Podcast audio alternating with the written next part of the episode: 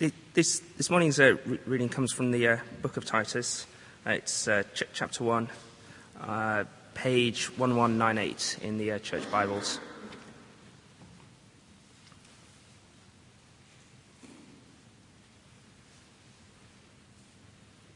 T- Titus chapter 1.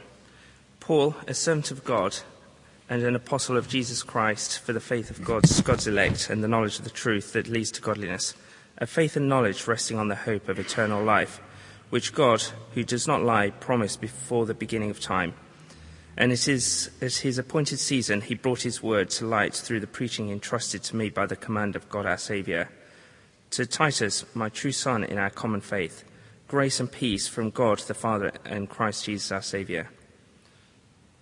The reason I left you in Crete was that he might, might straighten out what was left unfinished and appoint elders in every town as I directed you. An elder must be blameless, the husband of but one wife, a man whose children believe and are not open to the charge of being wild and disobedient. Since an overseer is entrusted with God's work, he must be blameless, not overbearing, not quick tempered, not, uh, not given to drunkenness, not violent, not pursuing dishonest gain Rather, he must be hospitable, one who loves what is good, who is self controlled, upright, holy, and disciplined. He must hold firmly to the trustworthy message as it has been taught, so that he can encourage others by sound doctrine and refute those who oppose it. For there are many rebellious people, mere talkers and deceivers, especially those of the circumcision group. They must be silenced because they are ruining whole households by teaching things they ought not to teach and that for the sake of dishonest gain. E- even one of their own prophets has said, Cretans are always liars, evil brutes, lazy, uh, lazy gluttons. This testimony is true. Therefore, rebuke them sharply so that they, they will be sound in the faith and will pay no attention to Jewish myths or to the commands of those who reject the truth. To the pure, all things are pure, but to those who are corrupted and do not believe, nothing is pure. In fact, both their minds and consciences are corrupted. They claim to know God, but by their actions they deny him. They are detestable, disobedient, and unfit for doing anything good.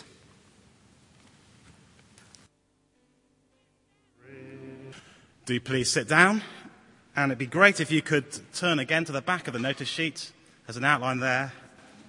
It'd be great if you could keep page 1198 open in front of you.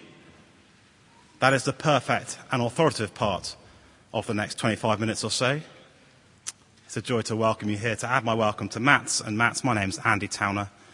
I'm the assistant minister here, and it's great to uh, welcome you. Why don't we pray as we come to God's word? Our loving Heavenly Father, we praise you that your word is unchained. There is no place that your word is unable to go. There is no power that can constrain your word. So thank you, Father, for that. And we pray that this morning your Holy Spirit, who caused these words to be written, please might he be our teacher. And please might your word affect us even in the depths of our hearts, those dark corridors. And we ask this for Jesus' sake. Amen. Godliness matters. Godliness matters because what we believe shapes how we live. Or at least it should. I think we're used to this idea. I think we're familiar with that concept because of phrases like actions speak louder than words. You can know what someone believes by what you see them doing. So, for example, I could say to you, Katie is the godliest, the loveliest, the most attractive, the most fun girl in the whole wide world. How do you know that I mean that? Well, I married her. Yes. Best decision I ever took in my life.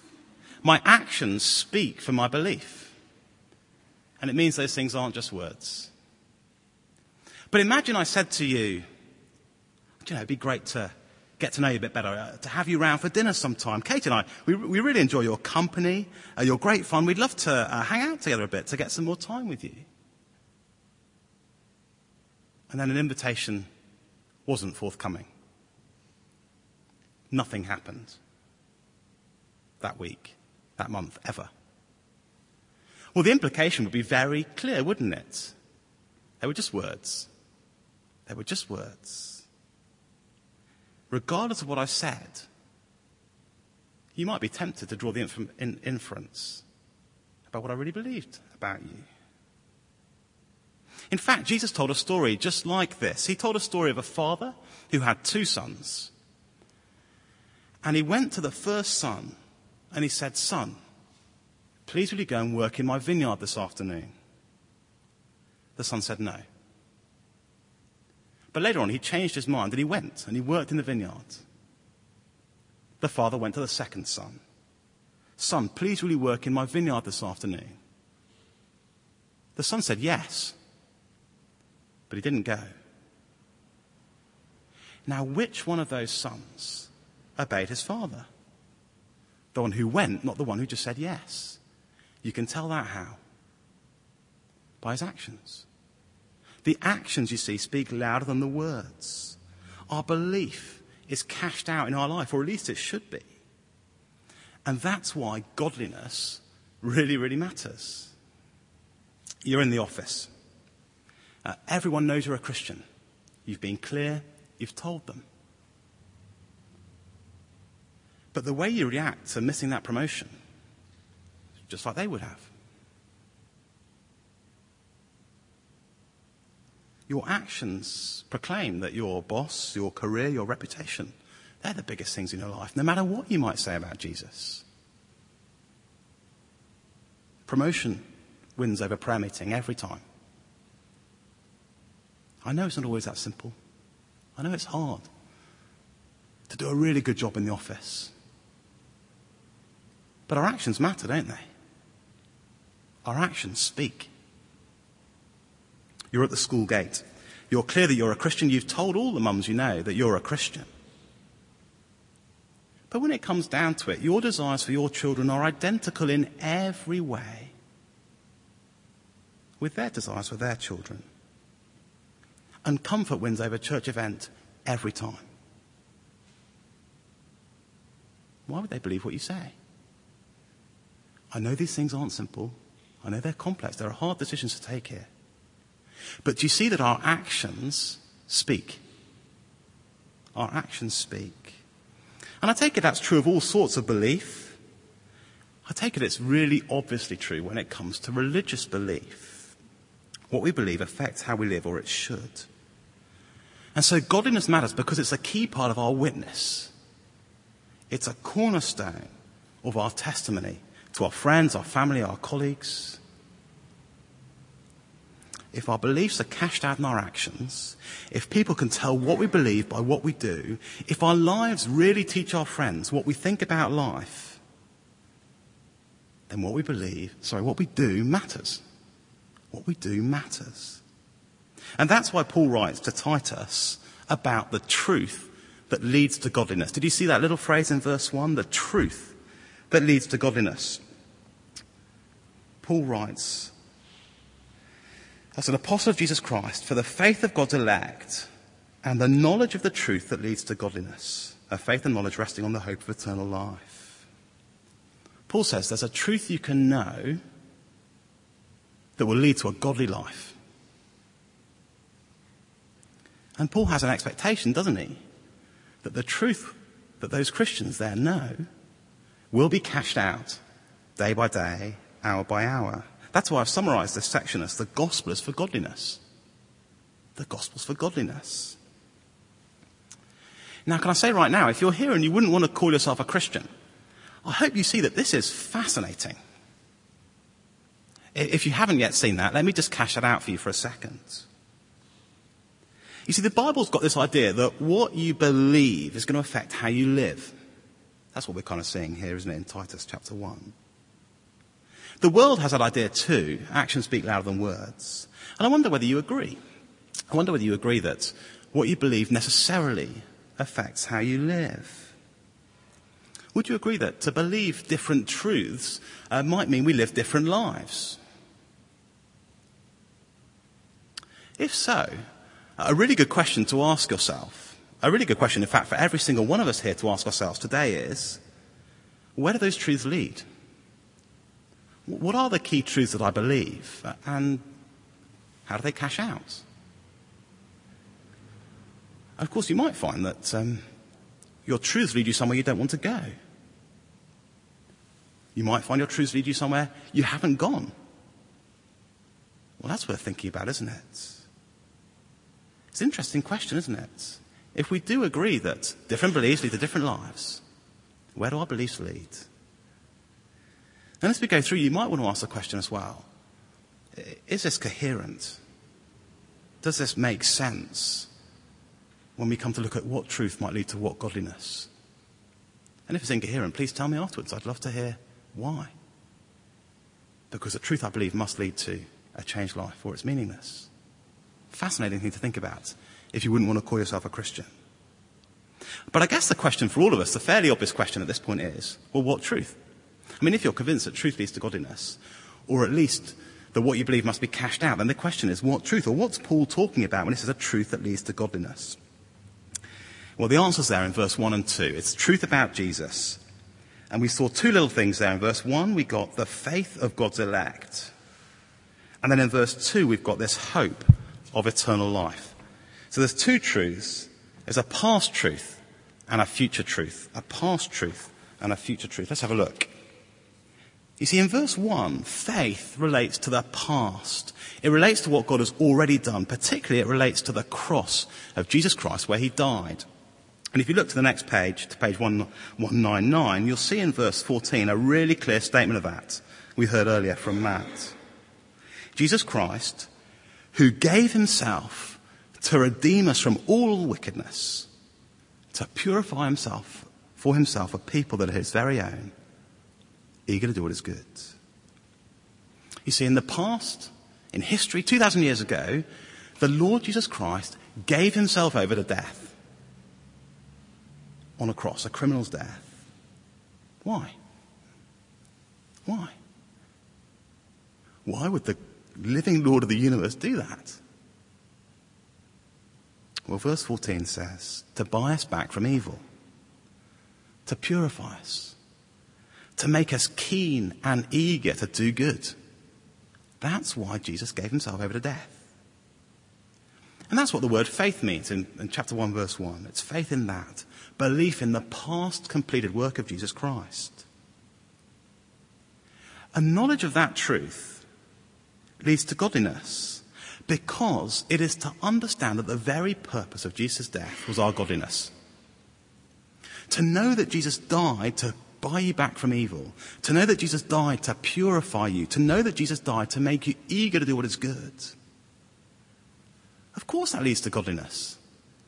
Because the very purpose of Jesus' death was your godliness. What about hope? What about hope in verse 2? The hope of eternal life. Hope relates not to the past, but of course to the future, to what God will certainly do. And again, you see the best statement in chapter 2, verse 13, uh, where it says, The blessed hope, the glorious appearing of our great God and Saviour. You see, Jesus appeared once, 2,000 years ago, and at the end of time, he will appear again. And that's our blessed hope. It's our great hope. It's our holy hope. It's our really good hope. Why? Well, he's going to judge the world. He's going to put an end to evil, to suffering, to death. He's going to reign over the recreated universe forever and ever. He's going to bring in this perfect kingdom of godliness, of justice, of truthfulness, of peacefulness, of kindness, of gentleness, of humility. All those blessings that we've certainly got to look forward to. That is the whole purpose of the universe. It's the whole point of everything God is doing, is to get us there. Now, why is that a motivation to godliness? Well, listen, if that's going to be brilliant, if that is going to be the most amazing time ever, you can enjoy that by doing it now. If that godliness that goodness is going to be great. You can enjoy those blessings now by being godly. It tells us the purpose of God's creation brilliant moral perfection. And we can enjoy that now. The second reason that's the motivation is fairly obvious, isn't it? If we say, I understand that's where it's going, but I'm just going to do the opposite right now, I'm going to do everything contrary to that. That's to misunderstand the whole point of the universe. God is working towards that. He's working towards that for our good. So the best thing to do is work towards it ourselves. Be godly because of the blessed hope of a perfect eternity. Do you see that godliness matters? Do you see that it matters because what we believe affects how we behave? And the Bible offers the truth that leads to godliness. The past completed work of Christ on the cross, who died to make us pure. The future certain work of Christ, who will bring in the perfect, pure kingdom. Understanding that leads to godliness. Now, what does that mean practically? What does that mean for us? Well, well, if we're convinced by this, if we're convinced that godliness really matters, if we're convinced the gospel is for godliness, we have to remember that we're not sort of saved from that to wait for that. The gospel's not, phew, I was saved then, and now I've just got to live a little bit, and I'm, and I'm waiting for then. The gospel is, I was saved from that, I'm longing for that, and I'm going to be godly now. How we act matters. As we rejoice in that, as we long for that. So practically, we need to listen to sermons to change our lives. Do you ever struggle with that coming in on a Sunday morning, coming in on a Sunday evening? It's just going to be uncomfortable, isn't it? Because I'm going to have to make a resolution to change something in my life, and I quite like my life. That's why you pray so hard, isn't it, in your head when you come to church? You pray for humility under God's teaching words. You pray that you won't dig your heels in in sin, but you'll listen to God and let Him change you. It's why listening to the Bible and reading the Bible is the most perilous thing we can do in the whole world. Because we either humbly submit and change or we harden our hearts. There's no via media there. So practically, we listen to sermons, we go to home groups, we read the Bible to change our lives. I don't know, is it your habit at the end of a sermon to, to box one thing, one resolution, one change you're going to pray about that week? You, know, you can't remember 25 minutes of things tomorrow morning. But you need to pray you can remember one. Pray you can remember one. Put a big box around it. Make sure your sermon notes go in your pocket, they go on your fridge or somewhere. One resolution because godliness matters. The same thing, of course, for home groups, for quiet times. And, and can I suggest something else that's, that's really practical? If that is your resolution, how are we going to help ourselves do that? How are you going to help yourself do that? Do you have a regular contact where practical daily issues are on the agenda? Do you have someone you speak to regularly about the nitty gritty of life because godliness matters? So it might be your spouse. Although don't assume that time will sort of find itself. You're going to have to plan that time in. It might be your spouse. It might be your prayer triplet. It might be your accountability partners. It might be a member of your home group. It might be someone who reads the Bible one to one with you. It might be a close friend. In one sense, it really doesn't matter that much who it is. But if we're wanting to change under God's truth, we're going to need help with that, aren't we? We're going to need help. Going to need people to pray for us. Going to need people to keep us good on that. You see, if the gospel is for godliness, we're going to want to change. And we're going to want to take practical steps to help ourselves change. Now, just a little caveat. Um, don't mishear this, and don't hear me say, preach the gospel, use words if you have to. I don't know if some of you have heard that phrase, preach the gospel, use words if you have to. That's not what Paul's saying to Titus. Paul is saying, teach the truth that leads to godliness. And the godliness is a necessary part of that truth. Paul is saying to Titus, godliness really matters. What Paul is not saying is don't teach the truth, just be godly. And if you want to know why that's true, the Lord Jesus Christ did not just spend his time on earth being godly. He taught and taught and taught and taught.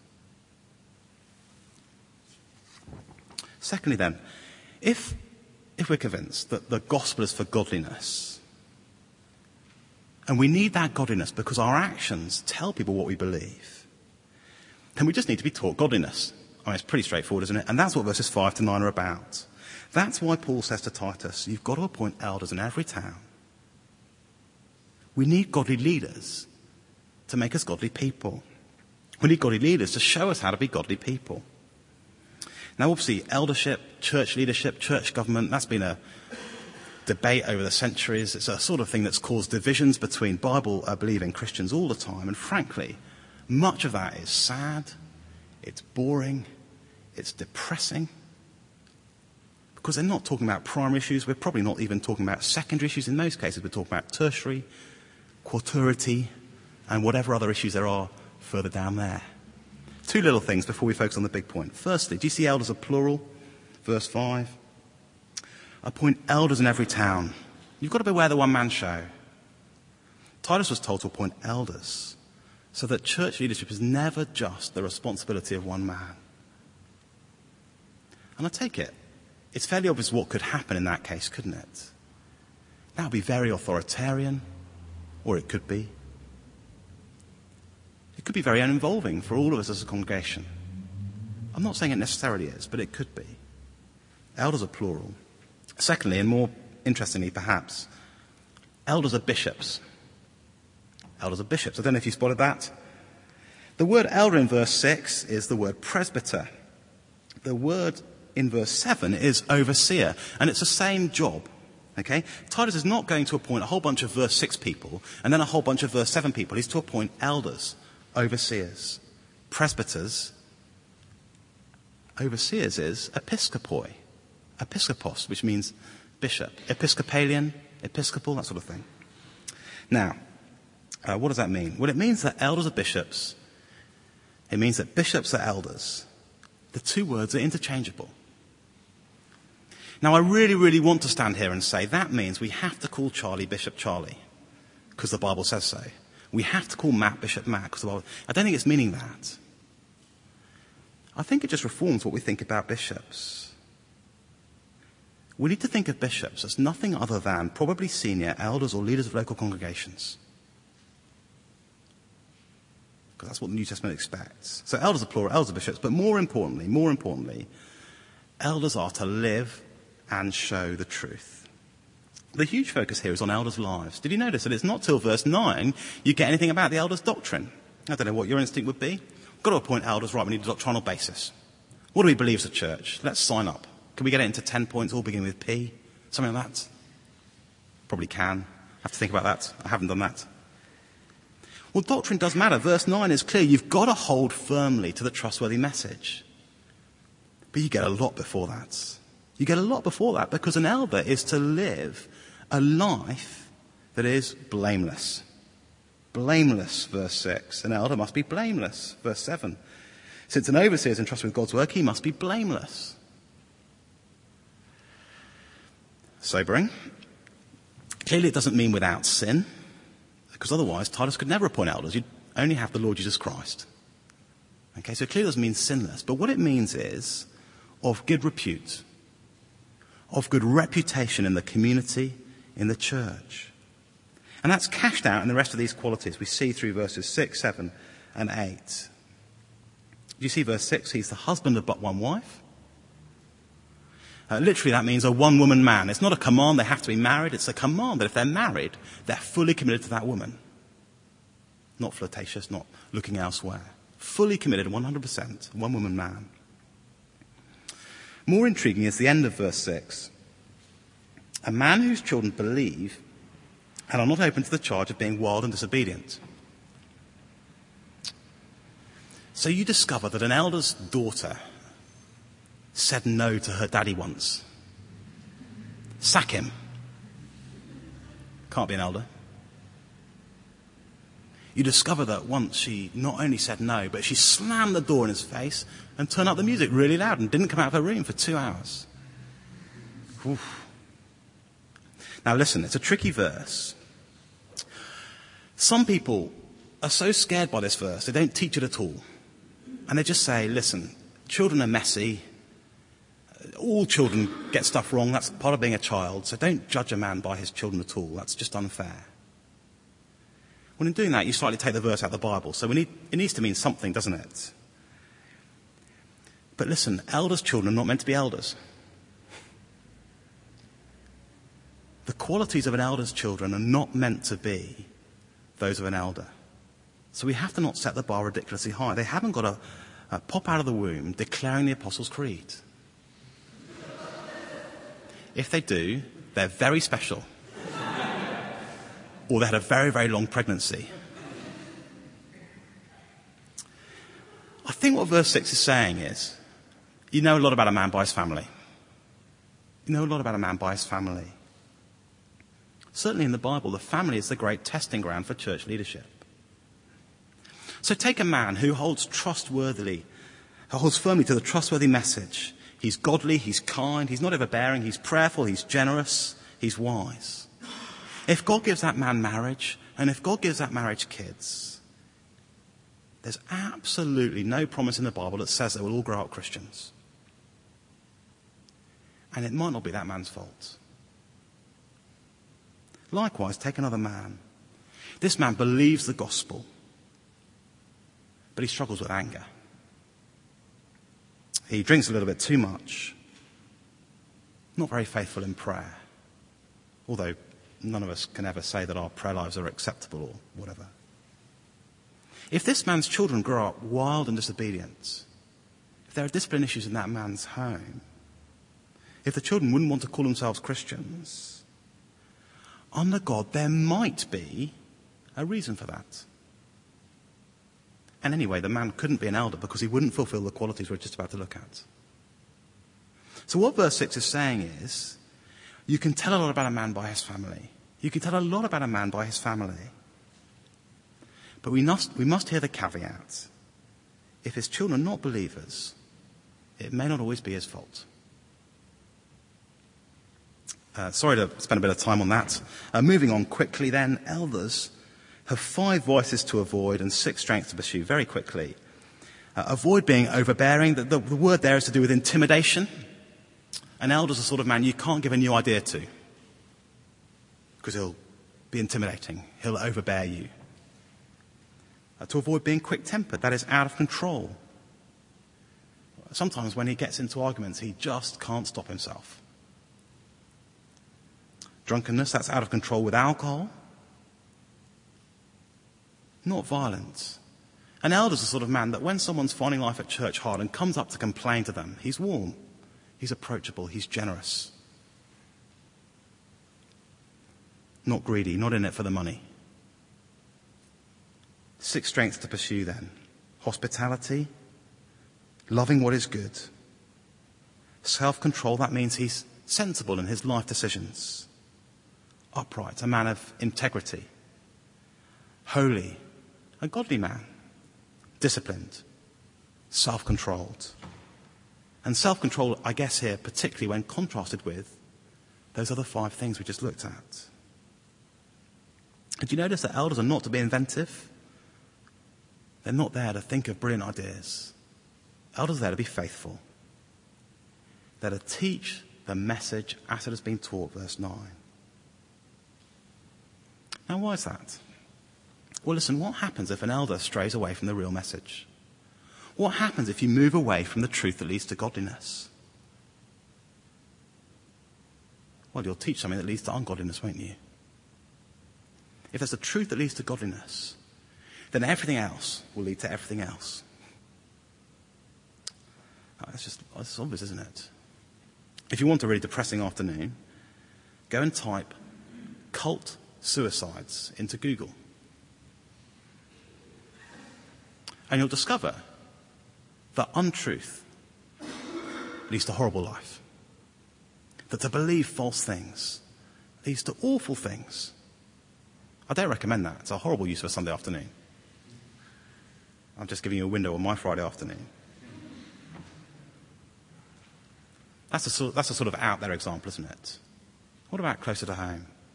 How would unbelief or believing false things lead to ungodliness?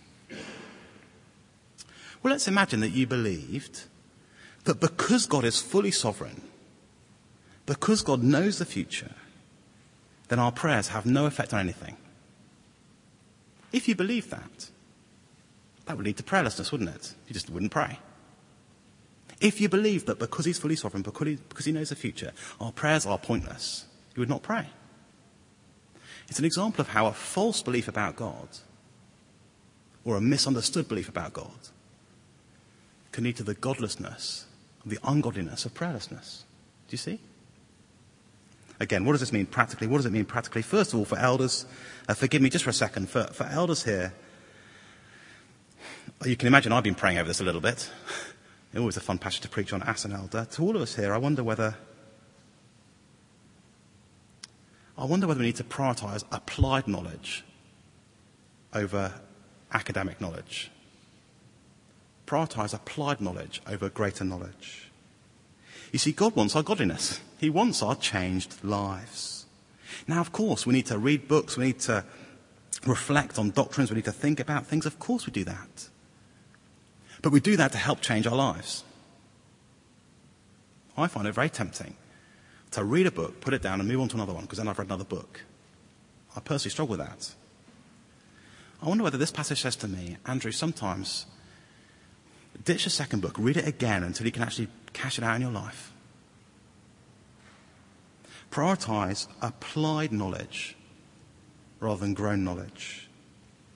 I wonder whether it's better for elders to know less and do it than to know loads and do none of it. I know that's not a false, that's a false distinction. But of those two, let's all choose knowing a bit less, but really living it. Those are the sort of elders that Paul is telling Titus to look for. What does it mean for us as a church? Uh, listen, you've got to pray. I take it that when you first heard this passage read uh, a few minutes ago, you just thought, man, I've got to pray for our elders. Because you know us. Well, please do pray for us. We need your prayers. You see, Paul is saying in this letter, godliness matters. It matters because what you believe is cashed out in your life. Godliness matters. And so the church in, in Crete needs to be taught godliness. How do you get taught that? Godly elders. Pray for your elders' godliness. And encourage us, challenge us. When you see us being godly, well, praise God and maybe encourage us if that's appropriate. Uh, when you see us being ungodly, pray to God and if appropriate, maybe challenge us. God wants us all to have godly elders. Thirdly, if you move church, don't, okay? if you move church, can I recommend you don't just need to see the doctrinal basis online and listen to a sermon. You need to get an invite round for lunch. Because you can tell a lot about a man by his family. So if you're ever looking at a church, doctrinal basis and a sermon is not enough. Because Paul says to Titus, look at lives. Look at lives. Uh, thirdly, then, I think it's fairly straightforward. If godliness matters because it cashes out what we believe, and if we need to be taught godliness, then of course ungodliness needs to be silenced. And we've seen why, haven't we? We've seen why. It's not out of a, a wish to be combative. It's not out of a desire to prove yourself right. It's just compassion. It's compassion that means that ungodliness has to be silenced. Did you notice verse 11? They must be silenced because they are ruining whole households by teaching things they ought not to teach. It's compassion that drives us as elders and as a congregation to make a stand on truths. Did you, did you spot verse 12? It kind of jumps out, doesn't it? Verse 12. Cretans are always liars, evil brutes, lazy gluttons. Uh, that is not Paul being offensive. That is what a Cretan said about Cretans. That is what one of their own poets said about them. Epimenides, I believe it was. He said, We're a lying, brutish, lazy society. And Paul says that society needs the gospel because the gospel will teach godliness. The gospel will transform those lives from lying, brutish laziness to the godliness we've just seen cashed out in these verses. So don't listen to Jewish myths, verse 14. Don't listen to the circumcision group of verse 10. Uh, it seems like these people taught that to be a Christian, you had to first of all be a Jew. So that you had to be circumcised. I rejoice in the fact that that is not true. They were characterized by rigid rules and rampant immorality. Don't listen to those people. Don't listen to them. But it's for that reason, for that compassion, for the whole households that could be ruined, that elders still need to be awake, awake today to contend for the truth. The issues are not the same necessarily. But just as truth leads to godliness and untruth leads to ungodliness. For example, some of you may have heard of a man called Gene Robinson. He's a bishop in the United States of America. He believes all sorts of false things. Notably, this man was married. He took vows before God. He took vows to his wife. And he has turned away from them. And to my knowledge, has made no public statement of sorry for that. Nothing at all. No repentance. And he's made a bishop. See, a false belief has cashed out, a false lifestyle. That man, it seems to me, should not be a leader of a local church, an elder bishop. So it's moved by loving compassion for him and his hearers, for others like him and their hearers, that you get verse 9 and verse 11, verse 9. The elder must encourage others by sound doctrine and refute those who oppose it because they'll ruin whole households. They'll ruin them. Now, how does an elder do this? Well, not aggressively. He does it lovingly. An elder's characterized by those things we already saw. How does he do it? He does it by teaching the Bible. He does it by sticking with verse 9. He must hold firmly to the trustworthy message as it has been taught. Calvin said a brilliant thing about this. He said this A pastor or an elder needs two voices one for gathering the sheep, and the other for driving away wolves and thieves. The scriptures supply him with the means for doing both. And he who has been rightly instructed in it will be able both to rule those who are teachable and to refute enemies of the truth. Do you see? Two voices, but the same scriptures. Why? Out of compassion lest households be ruined. What does this mean practically? What does it mean practically? Well, for all of us here, it's worth noting verse 13 and 14. Therefore, rebuke them sharply, so that they will be sound in the faith and will pay no attention to Jewish myths or to the commands of those who reject the truth. The them in verse 13 is not the false teachers. The them in, them in 13 is the Christians in Crete. Rebuke them sharply. Hmm. Well, no one likes being rebuked sharply. I think this is a slightly hard application. Can I suggest that we pray that as much as we can, by God's help, we delight in being corrected when we get the truth wrong? Because only the truth will lead to godliness and error will lead to ungodliness. Now, we all find this hard. I find it really hard to discover that I'm wrong and to be told. I find it particularly hard in public. You'd think that after years and years of it happening, I'd actually learn. Sadly, I haven't yet. You see, false belief will affect anything. False doctrines could ruin households. So you, you, you make your best stab at it uh, uh, uh, in, a, in a home group. The, the home group leader asks a question. You think you've got the answer. You, you don't really like speaking at home group. It's a little bit scary. There's, there's seven other people in the room, but you give it a go. You get it wrong. And your godly, gentle, kind, wise Bible study leader, in a godly, gentle, kind, and wise way, says to you, I, I, can't do an impression of that, I'm sorry, but um, I feel like I should be able to. If you're compassionately told that that's not quite right, why don't you join me in praying that you'll rejoice in that? Because a false belief is going to mess things up, isn't it? It's a hard application, I think. But that's why Paul writes to Titus a public letter. That's why this letter is not just a private letter to Titus, but he needs the Cretans to hear what Titus's job is and what the elders' job is so that they understand why sometimes they get stuff wrong. Gently, graciously, kindly, lovingly, they might need to be told. Finally, can I just ask if you're still with me and you wouldn't want to call yourself a Christian here? I wonder if you're still with me. I wonder whether you were convinced at all about these truths that would lead to godliness. I wonder what you thought of that. What do you think is the logical application of knowing that the King of the universe died to make you pure? What do you think might be the logical application of knowing that one day we will live forever in moral purity? I wonder if you thought that was sensible. I wonder if you thought that godly lifestyle does really cash out those beliefs. I wonder if you had a chance to think about any of your beliefs and see how they might cash out. I've got someone I know very well who's, who would call themselves an atheist agnostic. And she basically believes that democracy wins any argument. You just take a vote. And as long as you get 51% of the world, or 51% of humans ever, well, that wins. So she's an atheist agnostic. Interesting logic, of course, isn't it?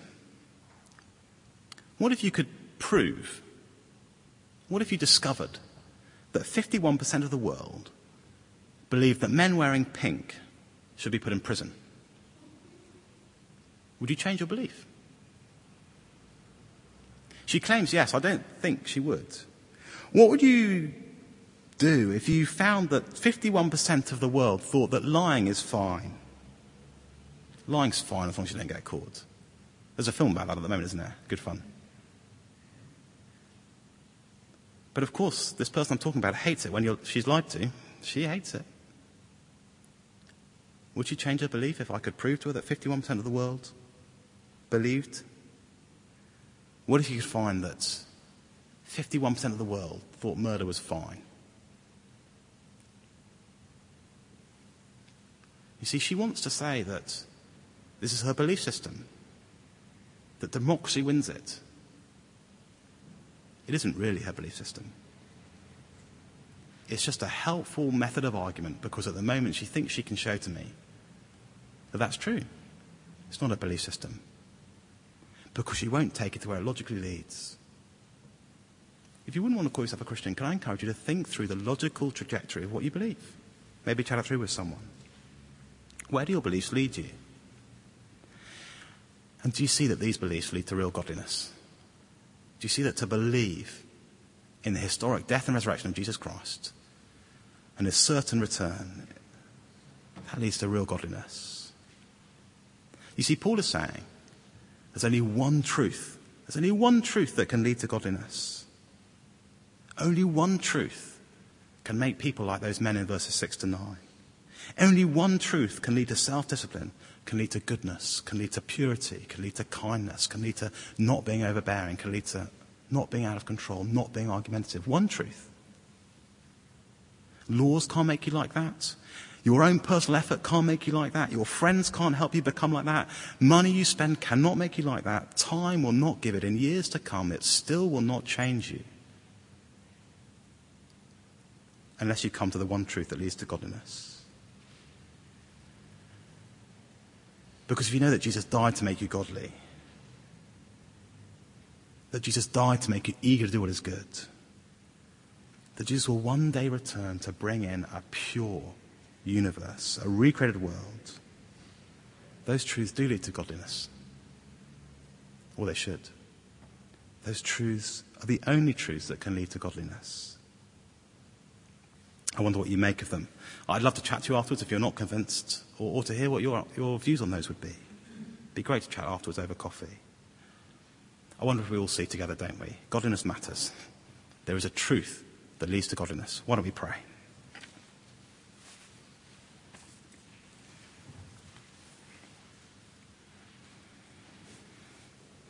Our loving Heavenly Father, thank you for your revealed word. Thank you for your revealed truth.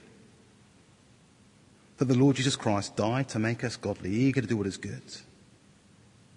And that he will return to usher in a perfect world.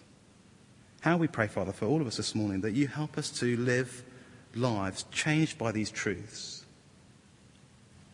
Help us, please, to cash out in practice the beliefs we hold. We long that so that people might see what we believe, that our actions might speak as loud as our words. And Father, for any of us uh, thinking through these issues, how we pray that you help us, help us to reflect, help us to think through what our beliefs might lead to. And we ask all this for Jesus' sake. Amen. Well, it's our habit here just to pause for a couple of minutes after the sermon and uh, give a chance to ask questions. So why not take um, 45 seconds, chat to someone next to you, see what you think, and do ask to the front if you've got anything in just a minute's time. Pravin. Uh, the question is, these qualities uh, of eldership, should they be aspirations for all Christians? Good question. Uh, they probably should be, but I think that's not the focus of this passage. So you could, uh, there's a whole bunch of lists of spiritual gifts gentleness, patience, godliness, self control, faithfulness. They're more directly aspirations for all Christians, but clearly these are good things to be. Um, otherwise, there wouldn't be uh, qualities needed for elders. So, probably yes, but not directly. That's a good question. Yeah?